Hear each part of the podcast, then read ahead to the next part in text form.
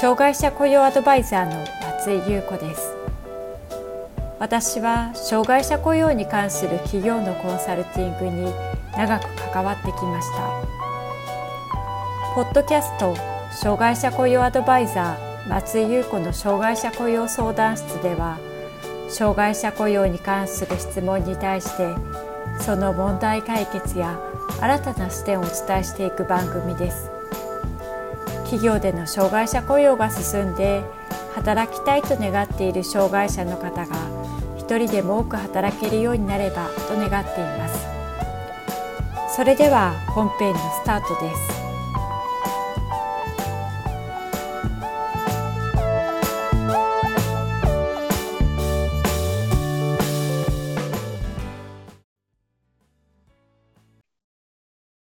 障害者雇用 .com の松井です。障害者雇用促進法は、障害者雇用における基本的な法律であり、すでに多くの人事担当者の方が知っているものです。しかし、この他にも障害者に関する法律がいくつかあります。中には企業の責任やリスク管理に関係するものも少なくありません。今回は企業が知っておきたい障害者に関する法律として障害者差別解消法と障害者虐待防止法について説明していきます。まず、障害者差別解消法について見ていきます。障害者差別解消法は2016年4月に施行された法律です。国連の障害者の権利に関する条約締結に向けた国内法整備の一環として制定された背景があり、障害を理由とする差別の解消の推進を目的としています。障害者差別解消法では、雇用分野以外のあらゆる分野のものが含まれます。例えば生活上のこと、行政機関に行った時や教育を受ける時、買い物や飲食店に行った時に受けるサービスなどの対応が含まれます。合理的配慮の提供義務としては、国、自治体には法的義務とされていますが、民間事業主は努力義務となっています。しかし、2021年5月、障害者差別解消法の一部が改正可決され、これにより民間事業者による合理的配慮の提供義務が努力義務だったものが法的義務となります。また、障害者雇用促進法における雇用就業に関する合理的配慮は法的義務となっています。障害者差別解消法で企業が求められていることについて見ていきます。主に企業が求められることは2つあります。1つ目が不当な差別等取扱いの禁止。2つ目が合理的配慮の不提供の禁止です。具体的に見ていきましょう。差別的取り扱いとはどのようなことを意味するのでしょうか？内閣府が発表した障害を理由とする差別解消の推進に関する基本方針では、障害があるというだけで正当な理由なくサービスの提供を拒否したり、制限したり、条件をつけたりすることを指しています。それでは正当な理由があれば良いのかということになりますが、この基本方針で正当な理由に相当するとされているのは、障害者に対して障害を理由として財、サービスや各種機会の提供を拒否するなどの取り扱いが客観的に見て正当な目的のもとに行われたものであり、その目的に照らしてやむを得ないと言える場合になります。具体的な場面や状況に応じて総合的、客観的に判断することが求められています。つまり、企業側の視点だけではなく、第三者の視点も入れて客観的に見ることが必要で、企業側の視点からだけで正当性を判断することはできません。また、正当な理由があると判断できた場合にも、障害者にその理由を説明するものとし、理解を得るように努めることが望ましいとされています。二つ目は合理的配慮の不提供の禁止です。合理的配慮とは、社会的障壁を取り除くために、障害者に対して個別の状況に応じて行われる配慮のことです。具体的な事例としては、車椅子の人が乗り物に乗る際には職員が手伝ったり、窓口で障害に応じたコミュニケーション手段、筆談や読み上げなどで対応したりといったことが挙げられます。しかし、企業の中では公共機関のような限られたシチュエーションだけではなく、様々な場面で合理的配慮に対する判断が求められていることがあります。次のようなケースにあなたが直面したら、どのように対応するでしょうか？家の玄関にある車椅子を取ってきて、8月、東海地方の私鉄の駅に勤める50代男性は、降車してきた高齢男性の依頼に戸惑った。男性は持病の薬が切れ歩けなくなっていた。男性の自宅は駅から100メートルほど。だが引き受ければ職場を離れるだけでなく、泥棒と誤解されるかもしれない。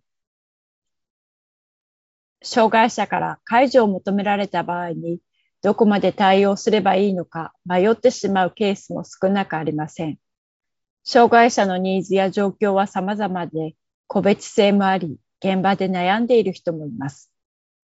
障害者差別解消法では、行政機関や事業所に障害者への合理的配慮を求めていますが、本来の業務に付随するものに限定されています。あくまでも障害者が障害のない人と同等の機会を得るために、障害がない人が業務に影響が出ない範囲で行うことを基本としています。しかし配慮が必要な様々なケースが現場で起こっているのが現実であり、企業はこれらに対応することが求められています。続いて見ていくのが、障害者虐待防止法です。障害者虐待防止法は2012年10月に施行されました。この法律では、養護者及び障害者、福祉施設従事者などによる障害者虐待防止のほか、使用者による障害者虐待の防止について規定されています。虐待には身体的虐待、性的虐待、心理的虐待、ネグレクト、放棄や放置、経済虐待が含まれます。具体的な内容について見ていきましょう。身体的虐待は、障害者の身体に外傷が生じ、もしくは生じる恐れのある暴行を加え、正当な理由なく障害者の身体を拘束することが含まれます。例えば、平手打ちにする、殴る、蹴る、叩きつける、つねる、無理やり食べ物や飲み物を口に入れる、やけどさせる、縛りつける、閉じ込めるなどがこれに含まれます。性的虐待は、障害者にわいせつな行為をすること、または障害者にわいせつな行為をさせることなどが含まれます。例えば性的な行為や接触を強要すること、障害者の前でわいせつな会話をすること、わいせつな映像を見せることなどが含まれます。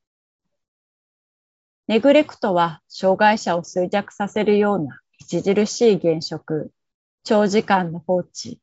用語を著しく怠ることが含まれます。例えば、食事や水分を与えない、入浴や着替えをさせない、排泄の解除をしない、掃除をしない、病気や怪我をしても受診させない、第三者による虐待を放置するなどが含まれます。心理的虐待は、障害者に対する著しい暴言、著しく拒絶的な対応、その他、障害者に著しい心理的害傷を与える言動を行うことが含まれます。例えば、怒鳴る、罵る、悪口を言う、仲間に入れない、子供扱いする、無視をするなどが含まれます。経済的虐待は、障害者の財産を不当に処分すること、その他、障害者から不当に財産上の利益を得ることが含まれます。例えば、年金や賃金を渡さない、本人の同意なしに財産や預貯金を処分、運用する、日常生活に必要な金銭を渡さないなどが含まれます。福祉機関における職員からの虐待といった事件はニュースで取り上げられることも多いので、なんとなくイメージした方もいらっしゃると思いますが、企業の中で今挙げたような虐待なんてないだろうと思われた方も多いと思います。しかし、次のような対応も障害者虐待法に該当することになります。職場で見られた虐待を見ていきましょう。ネグレクトでは仕事を与えない、意図的に無視する、放置する、住み込みで食事を提供することになっているにもかかわらず、食事を与えないなど、健康や安全面で配慮を怠ることなどが見られています。また心理的虐待としては、脅迫する、怒鳴る、悪口を言う、拒絶的な反応を示す、他の社員と違った差別的な扱いをする、意図的に恥をかかせるなどが含まれます。経済的な虐待については、障害者に賃金を支払わない、賃金額が最低賃金に満たない、強制的に通帳を管理する、本人の了解を得ずに現金を引き出す。などが挙げられています。障害者虐待防止法では、使用者による障害者虐待を防ぐことも目的とされており、この使用者とは、障害者を雇用する事業主、または事業の経営担当者、その他その事業の労働者に関する事柄について、事業主のために働く人を意味します。つまり、工場長、労務管理者、人事担当者をはじめとして、障害者と一緒に働く上司や担当者、同僚などがすべて含まれることになります。また、この法律では、虐待者、非虐待者の自覚がなくても、認識していなくても、このような行為をした、されたと感じさせる場合には、虐待に該当することが規定されています。そして直接虐待をした場合だけでなく、他の従業員による虐待放置している場合にも、ネグレクト、放棄や放置にあたるものとみなされます。こうした障害者虐待防止法の措置として、事業主は従業員に対する研修の実施や、障害者や家族からの苦情処理体制などの整備を行うことが望ましいとされています。研修の中でどのような行為が障害者虐待に該当するのか、障害者虐待を事業所で発見した場合に、従業員がどこに報告し、事業所としてはどのような措置を行うのかといったことを確認し、共通認識を持っておくことによって、虐待を防止するのに役立ちます。また、同じ職場や会社の中で働く社員や職員、スタッフが、障害者の人権についての理解を深め、障害の特性に配慮した接し方や仕事の教え方を学ぶ機会にすることができます。しかし、このような取り組みは数回研修したからといって社内に浸透するというものではありません。職場内で率直に意見交換ができるような環境を作ることが大切ですし、継続的な研修や働きかけが必要となってくるでしょう。このような取り組みを続けることが、社内の障害者雇用に対する理解を促進することにつながっていきます。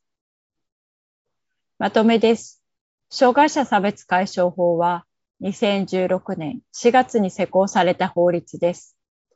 現時点では合理的配慮の提供義務としては、国、自治体には法的義務とされていますが、民間企業は努力義務となっています。しかし、2021年5月に障害者差別解消法の一部が改正、可決され、民間事業者による合理的配慮の提供が努力義務から法的義務になることが決まっています。障害者差別解消法で企業が求められていることは主に2つあります。1つ目は不当な差別取扱いの禁止。2つ目が合理的配慮の不提供の禁止です。障害者虐待防止法は2012年10月に施行された法律です。この法律では、養護者及び障害者福祉施設、従事者などによる虐待のほか、使用者による障害者虐待の防止について規定されています。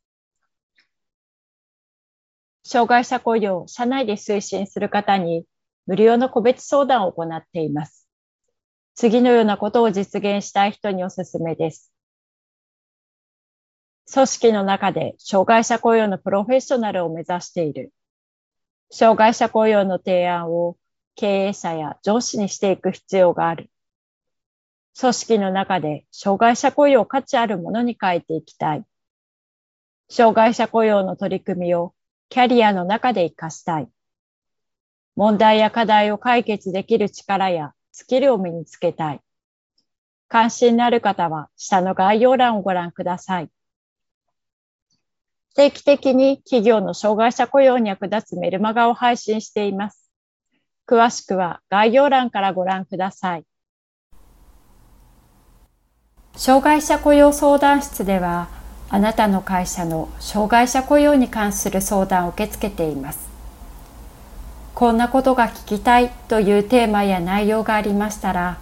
障害者雇用 .com のホームページにあるアドレスへお寄せください。お待ちしております。